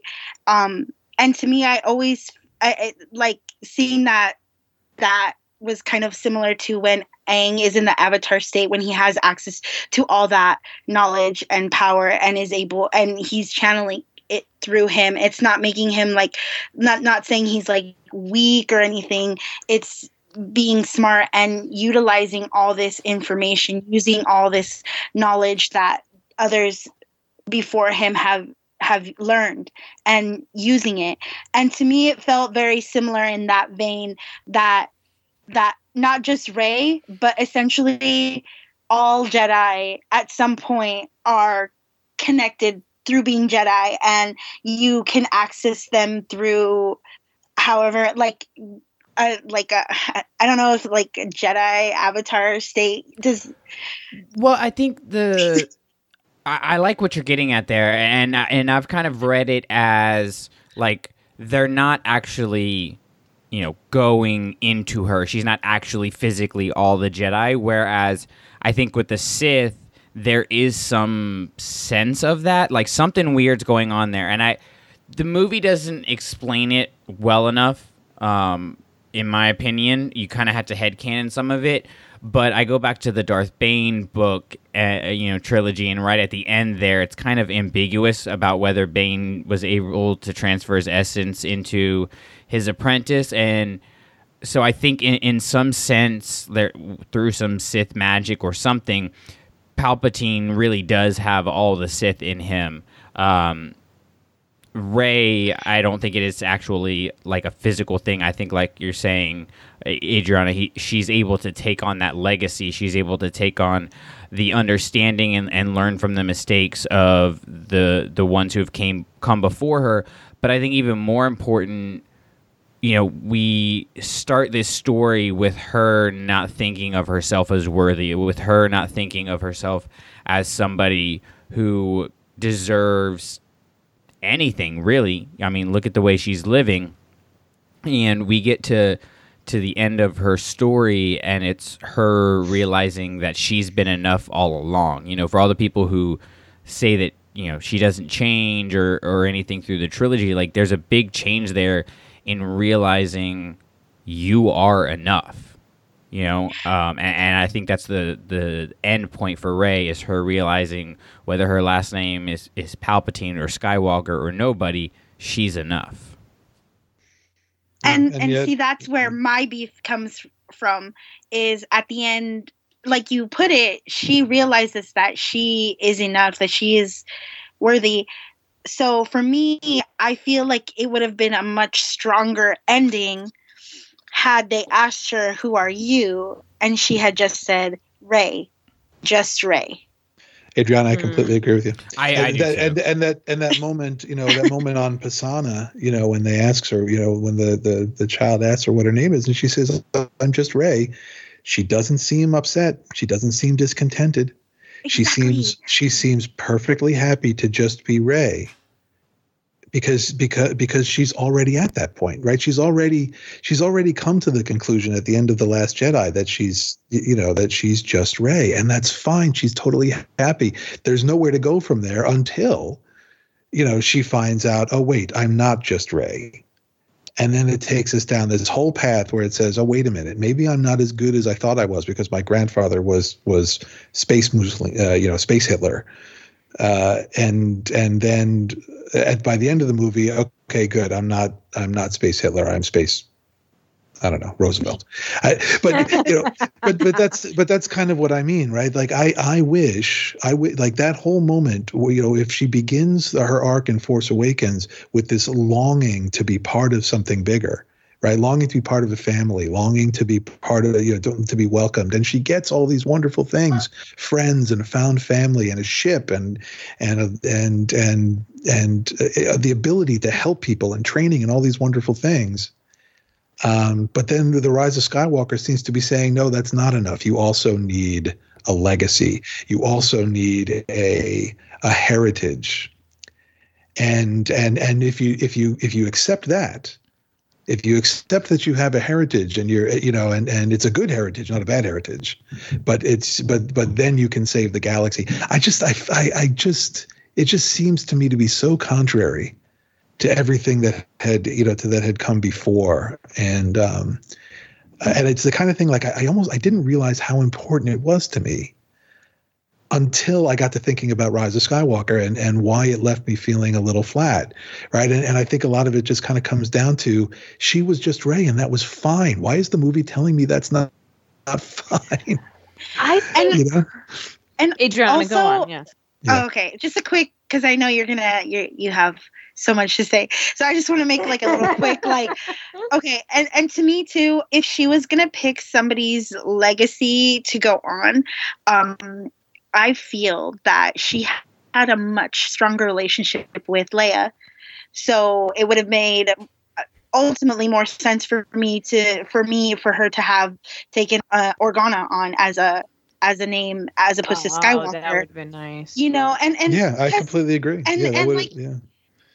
ultimately, like Luke's legacy is, you know, he he's gone, he disappeared, but you had Leia fighting until her very last breath.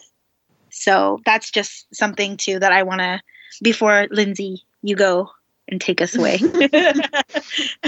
Well, one thing, one thing I just wish that they played around with a little bit more in the Rise of Skywalker because when they do it, it was so effective to me. Because Bill, Adriana, you guys are totally right that you know when she's on the desert on Pasaana, I actually thought it was a little weird how content she finally seemed with being no one. Because in the Force Awakens, when it comes to her family, it's almost a non-issue, especially to her. You know, her family's just a group of people she was waiting for to come back. And I, I say it all the time. I came out of The Force Awakens, and until I went online that weekend, at no point was I like, oh my God, who are her parents? I remember even thinking, like, when she kept saying, I'm waiting for my family to come back, like, oh, that's nice. Does she have a brother? Does she have a sister? You know, was she was she the, Oh, the youngest yeah. child, the middle? Um, and and it seemed like it was just as much of a non-issue to her as it was to me until it very much wasn't. So similar to all of us, or at least me in the fandom, she didn't start thinking about it until that idea was in her head in The Last Jedi. So we go from The Force Awakens, where it's that non issue, to The Last Jedi, where she wants to know.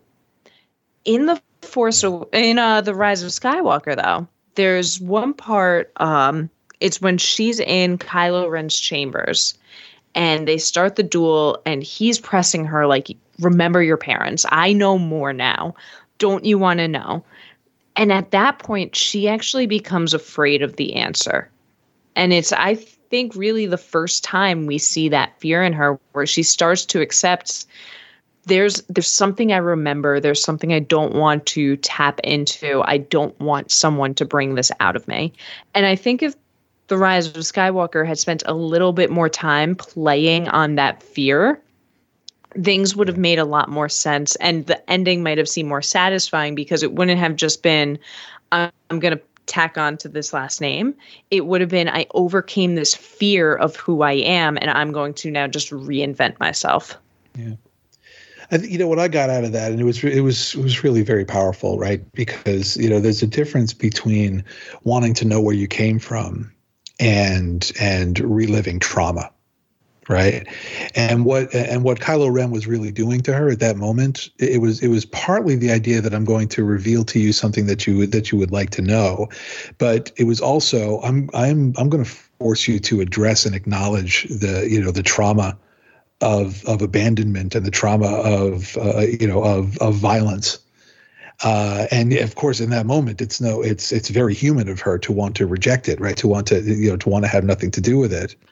And you're right, Lindsay. I mean, that you know that may be that that that may be part of, um, you know, part like that's something that she needed to go through. Uh, you know, she needed to to um, uh, to reconcile you know whatever was whatever she she remembered um uh you know versus all the gaps that she that she was trying to fill all that time um but i just i, I just feel like it was muddled you know it was muddled with with um you Yeah, know, the parents the done better. grandparents the it just you know and and the, just the once again the idea that that her just being who she was um you know and it wasn't it wasn't like the characters that were telling her that you're you're not enough right? It was the it was the movie that was telling us that right? The movie was saying that your identity comes from your blood right? Your identity like the the identities with which she was grappling right was the identity that you know the the the identity of of of her blood. That's what the the movie seemed to be saying. This is something for you to overcome the fact that your bloodline has this corruption in it. Um and uh and that added on top of the things you're saying like you know with you know the trauma of of of having her parents having left her. And because you got to imagine they had a pretty they, they must have had a pretty good and loving life up until that time up until age six or so right? So you know that that that that's that's something that could have used some a little bit more kind of exploration um uh but of course yeah the so. the real issue i mean there's there's issue around it being you know her being a palpatine and stuff but we've kind of talked about that you know the the good and bad about that you know ad nauseum i think the real thing is that end scene I think if you just take that out and you have it end with them on uh, I'm forgetting the name of the planet, but the resistance planet where they're at with them hugging and, and you just go out there and you don't have that end part and you don't have her take on the Skywalker name, I think there would have I, I, I think a lot of people would have left with a better taste in their mouth than they did. I know that's because that's the part that I've kind of struggled with the most is I I really don't know if I like her being a Skywalker. Like I sure it was the end of the Skywalker saga, but now there's technically a Skywalker out there, so is it the it, it just felt that's that's what I've she come to didn't need realize to be a Skywalker. she didn't and and my biggest issue with this movie which every time i sit down to watch this movie i have a blast. It's a great ride and i love 90% of it. My biggest issue with it is it doesn't feel like the end of the saga.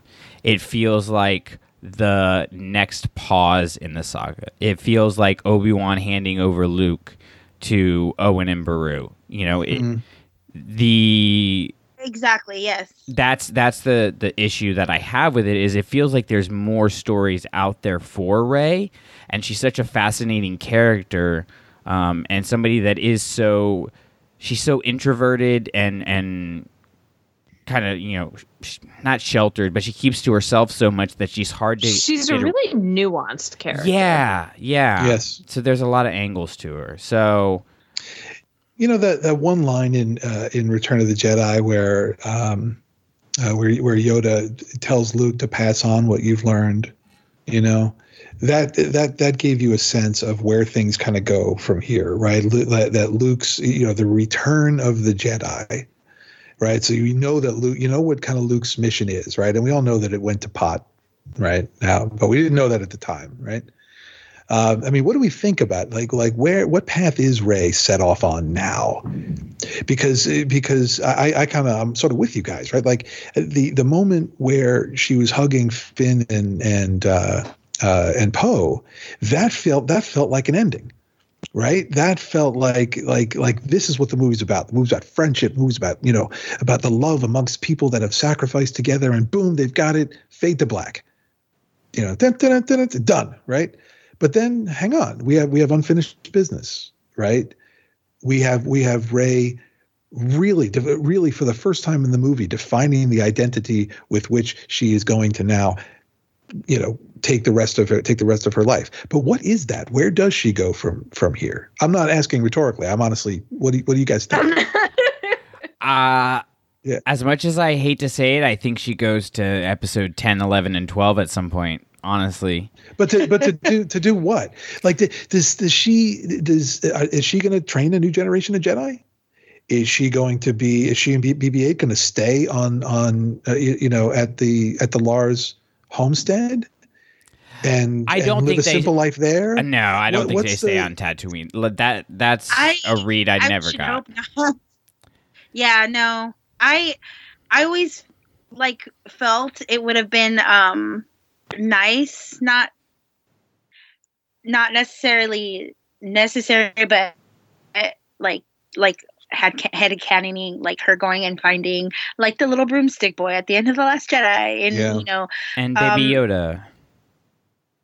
yeah, Yes. baby Yoda. what a great right team man Yeah. um and then and, and um because she she has all the jedi books you know? Um and maybe taking it back to not obviously you know the jedi in the prequels were not the right kind of jedi but like you know going maybe back to finding some kind of balance i think between um what luke feels a, like a jedi is and what a jedi should be. Yeah Mm. Yeah, I mean, so you know, something where where, and this is where the whole connection with the with the with the Jedi texts, her relationship with Luke and Leia, and and this connection with all the Jedi that she that, that she established at the end of the movie. If anybody can take those three things, right, and put them together into something that something magical, something amazing, um, it's her. And I just wish that the movie had kind of had, had explored that that a little bit, you know, because it's incredibly it's incredibly powerful. Did all right, this if Brandon, if you want to edit this out, no problem, because if it takes us down on a rattle. But has it? Have you all heard any of the stories of what the Trevorrow script, the original, the, the original script for episode nine? Yeah. Yeah. Yeah. Okay. I'm happy you brought so that so up, let's actually. so let's I not talk it. about it. let's not talk about it because Okay. it's, it's right. But but except to say that I that that I think that that script does attempt to grapple with some of those things in a way that the final cut that from J.J. Abrams really really didn't, in, in my opinion. And I think that I think the effect of that, Brandon, is nothing you know uh, nothing co- no, nothing so concrete as like you say to leave things open for 10 11 and 12 and personally i don't know if that's a good thing or a bad thing Yeah. So, Bill, I'm actually really happy you brought that script up um, because one thing I I still can't decide. Th- uh, that's a lie. There's a lot of things in that that, as cool as it would have been visually, and for us as super hardcore fans who pick up on all of these things and and care about those deeper stories, I agree with Bob Iger's original assessment that it is inside baseball and a lot of people wouldn't get it and they would be lost in that story um yeah. See, and, I- and i you might you you you, may be exactly right about that uh, lindsay. Yeah just just because one of my my thoughts on what does rey do now is actually involving the mortis gods which would have been a part of trevorrow's script. But everyone keeps saying you know this was actually even a conversation i had some with some close friends was okay well who's the son? Who's the daughter? Now that rey has kind of absorbed the dyad she's she's both the son and the daughter but who's the father? And hmm. as i'm thinking it and as we're talking about all of this and i'm putting every all of these pieces together with what does she do now? How does she pass on what she's learned? And even taking it back to what we had said before where she's she's not a leader and it was luke's trying to be a leader that again led to the corruption in the force and the corruption of the new jedi order that's right and when we put all of it together, what I would say is maybe Rey isn't just the son, and maybe she's not just the daughter. Maybe she's also the father. And if we remember in the Clone Wars Mortis trilogy, the father was there to protect the balance. Um, so I really think that she's she is personifying both the light and the dark while still going to be the one to protect other people from really tapping in too much to either side and bringing those extremes back. So that's personally what I would like to see because I don't think that really would warrant another trilogy, another nine movies, which would beat it into the ground. I like the ending of Rey is there, she has all of this, and she's going to protect it. I think there's definitely something there because, of course, I have my Ben Solo is still alive in Rey theory. Um, No. I I said Ben Solo, not Kylo Ren. Calm down. They're different. Um, And he has the hammer of Thor. yeah, obviously, duh. Um, but yeah, so I, I kind of think of like the father, or excuse me, the the son and the daughter coming together as you know they kind of become what the father was supposed to be and what he he failed to be and what Anakin failed to be. So I don't know this. This is a See, movie I'm going to grapple yeah. with a lot.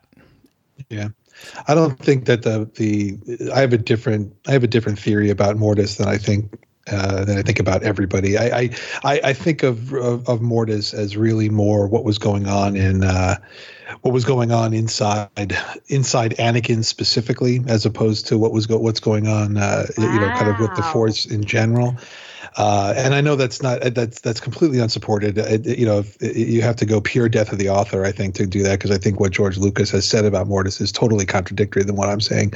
But nevertheless, I think I, I think that um, I think that Rey uh, you know, Rey is Rey is carrying something with her that nobody else has carried before, right? She's carrying part of Ben.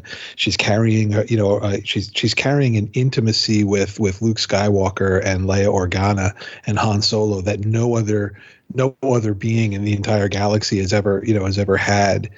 Um, and uh, I think that that you know, imagining where she goes from here on the one hand, it's kind of like, well, well, I certainly hope she doesn't entirely keep that to herself, right? Uh, but at the same time, there, there, we have to think about some notion of breaking the wheel, right? If it really is the end of the uh, the end of the saga, this constant jockeying back and forth between, uh, you know, between the, the light and the dark, and the light and the dark, just constantly at war. Um, uh, you, you know, which cannot be what the force intends for us, right? you know what I mean? Like if we think about, you know, we're all Luke Skywalker, we're all Rey, we're all Anakin, you know, this constant back and forth, this constant warring. And I know it's about making movies, right? but but from a story perspective, right, you, you know, you you hope you have to hope for some peace. You know, you have to hope that that that the end result of all of this, of all of this learning and all of this wisdom, you know, notwithstanding that we as a human race haven't gotten it right after 20,000 years, but just you have to hope that all of this is in aid of some, you know, just some peace for, for Rey and for, and, and for, for, for everybody else that she, she comes in, in, uh, in contact with. Yeah. I mean, I just want to say quickly, it sounds like we 100% need to get you back on, Bill, for a little Mortis discussion. 'cause Yeah. I really want Ooh, to that hear would more be a about that little theory. Yeah. I Yeah, am that down. That would be great. Yeah. I don't think I would be smart enough to be part of that conversation. Oh, please. Adriana, I have heard you podcast on all manner. I, I gotta, I gotta disagree with you on that. Sorry. Yeah. Oh, they no, because sometimes, well, well, sometimes I listen to like Drew, Lindsay, and Brendan when they're just the three of them, and I'm like, oh my god, how did I end up like getting to talk Star Wars with these people? They're so much smarter than me. No, no, trust me, we bow down to you on, on more subjects than you think. So all of us can come back together for this little Mortis discussion because I really do want to explore that deeper. yeah, That's really I need to go sit down and rewatch Mortis right now because that's that's crazy, but in the best way mind-blowing. possible. Yeah.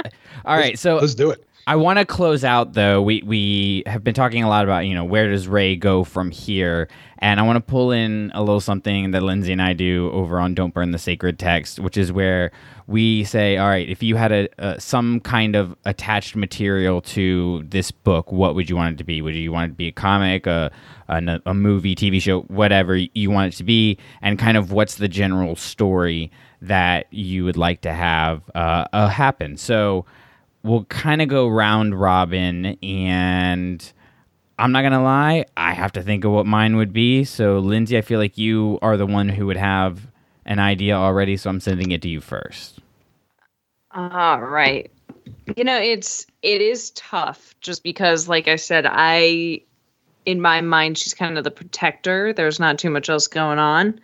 Um I would like to kind of see almost like a checks and balances type thing with her pin pin, wow, Poe and Finn. You know, as things are getting set up, as they are trying to figure out the new course for the galaxy and how to save it, I would like to almost take it back to The Force Awakens, where she's here saying, okay, well, now what's my place in all of this? So, not so much where it's character regression, because it's it's not a matter of her saying i don't want to be a part of this. I don't want to have a place in this but here are these great military geniuses and finn is someone who people will follow him wherever he goes and they really listen to him but if i don't want to bring back the jedi order as a whole what's my part in this? Um, just because to me what makes rey so interesting is a lot of those internal struggles. So I would say I would want that story in I would say a novel form. I don't think we need any kind of series or comic book where we're dragging it out, but maybe a junior novelization of that story. okay okay bill what do you think And the, and the question is specific to Rey. Yeah that- Something okay. something with Rey. What would you want? So honestly, um, I'd I'd like to see Rey at this point uh, be like Caine in Kung Fu. Okay, um, it- you know, just basically, you know, not trying to rebuild, not trying to create any kind of galaxy-spanning, uh, you know, order, peacekeepers, and so on and so forth. Uh, you know, I would like to see Rey quietly going from place to place, getting in very small adventures, helping people at a at a very low and local level, and then moving on right? And it's the kind of series that could just that could go on forever because you're not you're not talking about making progress anymore. There's no omega anymore right? It's just rey and and let's let, let let's be kind and assume that bb8 is is with her and and right? And and and you know and obviously still in touch with friends and so on and so forth. But i think that that what rey in order to like i said sort of break that you know break that wheel um i i, I don't I, you know i don't see her you know doing what luke and leia and han obviously did which was you know sort of try to rebuild the galaxy and and amass power and and because that it failed.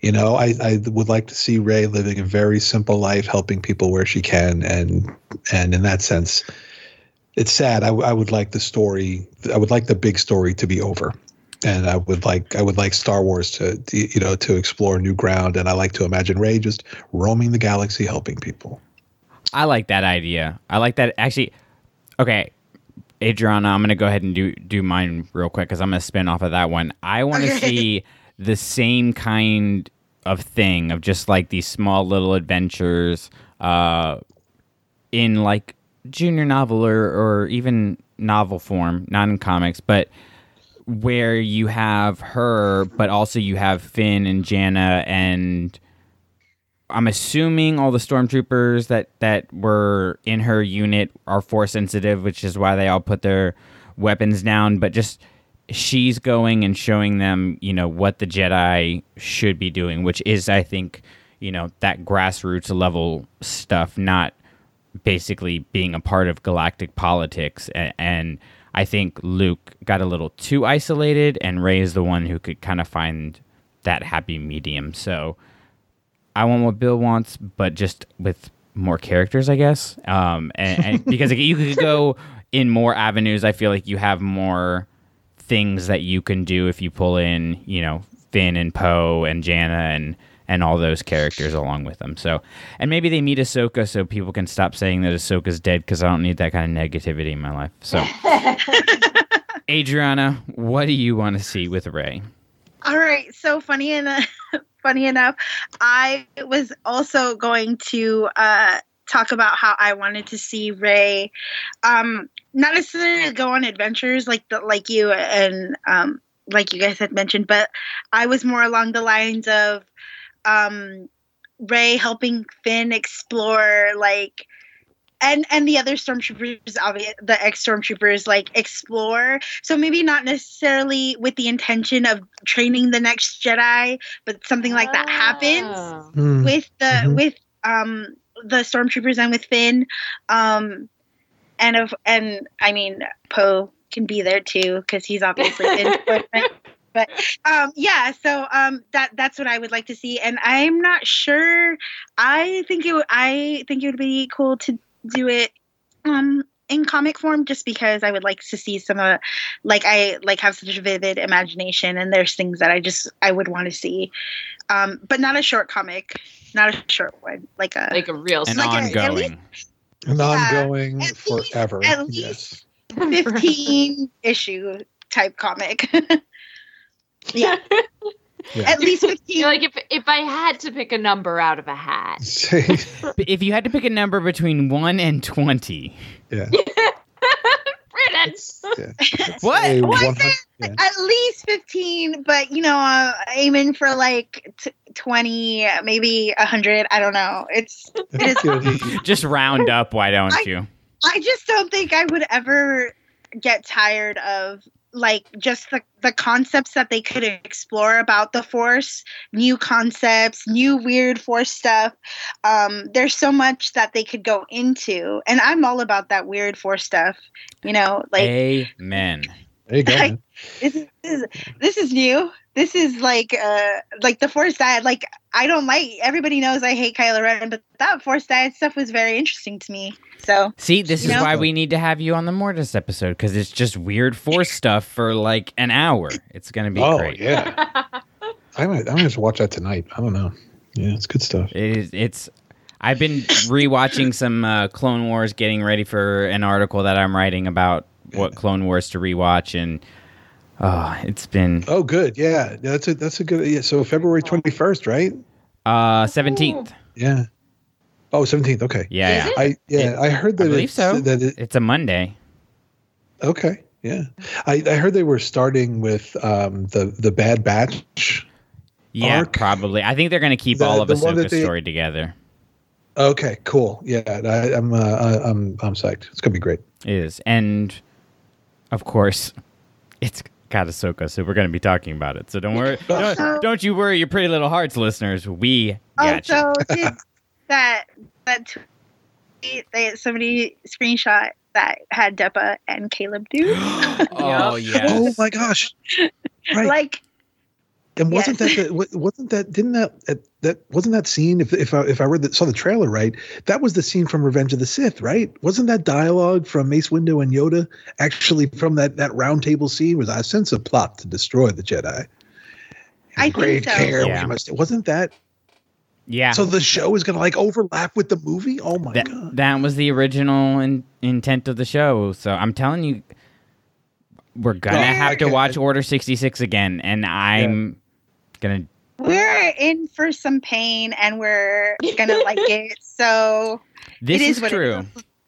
This is Strap true. in. All right, so while you are waiting on Clone Wars to come back, and while you're thinking about where you want to see Rey next, you can definitely uh, jump over to happybeeps.net and start working on your inventory. And Bill, tell them kind of what you got going on over there and where they can find you if they want to say, "Hey, you're pretty smart." well you uh you said it buddy. happybeeps.net um and facebook.com slash happybeeps. We're uh we're working on a redesign at the moment. Um uh so be on the lookout uh, be on the lookout for that but uh but really just come and come and check us out and cross-reference yourself to your heart's content. It, it'll it'll make you happy Yeah, and share Uh, what you find out on our yes. Facebook group, Clashing Saber Star Uh, Wars community. cool Uh, Adriana, you've got a pretty exciting episode in the works here. So tell us about that and starships and where everybody can find you. Um, so everyone can find me on Twitter, Instagram, uh, the same, the same name at Celestial Intent. Um, and then I'm also in the Facebook group. Uh, if you want to go and join the Facebook group, you should. Um, and yeah, I have. Um, I'm gonna go back to go back to um, talking about couples again. I'm really excited. I've been I- wanted to wait until we got the final film, so now I get to talk about uh, Finn and Poe. I'm really excited. Um, Nice. I don't know how long that episode is going to be. Um, we'll see. It might just it might just go on forever. I don't know. The internet has endless capacity. It's going to be great. I'm very much looking forward to to this episode. So, uh, Lindsay, where can people find you and realize how weak they really are? Well, if they want to want that, they can always find me on Instagram, fuel um, full force Lindsay, where they can check out some different fighting stuff. Um, but if they want to keep it to Star Wars, they can always find me on clashingsabers.net. Um, I have a few articles up there, a few other ones coming up in the near future. Because if this episode is any indication, I have quite a bit to say, apparently. um, but if they want to see what I can say in 360 characters or less, they can find me on Twitter at the Lady of Lore, and of course in our Facebook group and our nonprofit. Yeah. So, um, also, if you have a teacher uh, that you would like to nominate at any time, we have that page available now, and I'm going to be keeping track of those teachers. So, like I said, we're still at the beginning of this process, and we were fortunate enough to be able to to start with a bang, and now we're getting into more of the the grind of how you know it's going to get run on continually, you know, and, and keep the the Keep it sustainable. yeah, keep Yeah. it sustainable. Um, so I am going to keep track of those uh, those teachers, so we can hopefully eventually get out books to all of them, and we'll keep you guys in the loop as far as the you know the time frame goes and things like that. But once again, we want to thank everybody who who listens. Welcome to all the new listeners that we have. Uh, it's just it's an exciting time to be a part of this community. It's an exciting time to be a Star Wars fan. And you can find us at Clashing Sabers uh, on Twitter, clashingsabers.net. You can find the nominated teacher page there. Uh, yeah, if you want to check us out on Instagram, I'm trying to get better at that. It hasn't happened yet, but we're also at Clashing Sabers there. And if you're just wondering, you know, I, I, I, don't have any social media. All I have is this little podcast app, and I don't know what to do. I want to connect with Clashing Sabers. All you do is you just you look into the stars, and you say, "Batch eight, Hi ho. Adriana, come on, do, do the hi ho, do the do the Oh. hi ho thing." Hi, ho. Thank you. Goodness gracious. Can't can't hire good help anymore. Bill, you know what? You can you take over starships? well, I'm I'm I'm not worthy. I can't lift that. I I, I can't lift that hammer. I, I I can't lift that hammer. We're going out with that. Oh man. The podcast you just listened to and all other Clashing Sabers productions are the intellectual property of ClashingSabers.net. All sounds and materials used from other creators is their stuff, and we just used it for informational and educational purposes. Bottom line, we made it, it's ours, they made it, it's theirs. Seems simple, but if you're still confused, feel free to email us at clashingsabersnetwork at gmail.com. We have no association with Lucasfilm Disney or any of the other fine companies that make all this stuff we talk about. But, Kathleen Kennedy, if you need anything, let me know. I work for cheap. Now let's blow this thing and get out of here.